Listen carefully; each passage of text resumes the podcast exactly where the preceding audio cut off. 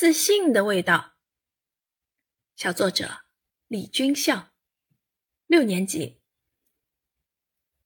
不知道是从哪天起，总有同学叫我自信的味道。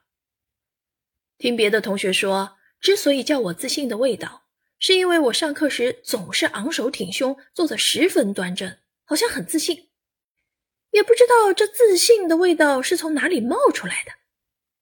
每天早上一去学校，还没坐到座位上，王思雨和马邹鑫就大声地说：“哎呦，李军校又开始他自信的味道啦！”我一下子惊慌了，连忙说：“我没有，我没有。”说着，我尴尬地坐到了椅子上，简直不知道自己该怎么做了。每当上课铃响起，我便迅速地回到自己的位置，端端正正地坐好，等着老师的到来。这时，耳边就会传来几句低语：“你不要再给我自信的味道了，听到了没？”每当下课，我在座位上发呆，又有人走过来对我说：“下课啦，你不用再自信的味道了。”我只好说：“我真的没有。”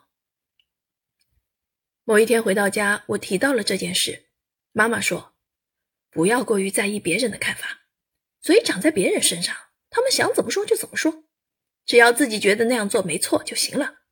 况且自信不好吗？这难道不是优点吗？我恍然大悟，心中的疑虑烟消云散。但是我还是经受不住别人的唠叨，甚至决定上课不做端正了。但转念一想，又觉得那样不好。星期五的语文课上，我们读文言文二则的时候，老师说要读得自信一点。这时，教室里响起了一阵微微的笑声。瞬间，我感觉全班上上下下都在笑我这个自信的味道，我感到浑身都热了起来。可老师似乎毫不在乎那一阵莫名其妙的笑声。我决定把这件事写下来，表达自己复杂的心情。要是再有人叫我自信的味道，我便能稍稍放松心情了。虽然我不喜欢别人叫我自信的味道。但是我也不能上课时不做端正啊，更何况自信的味道也是一种不可缺少的状态呢。学习中、工作中必须要有自信的味道，才能克服各种困难。这件事情让我明白了，不能因为别人随便说的一句话就泄气，要坚持做自己认为对的事情。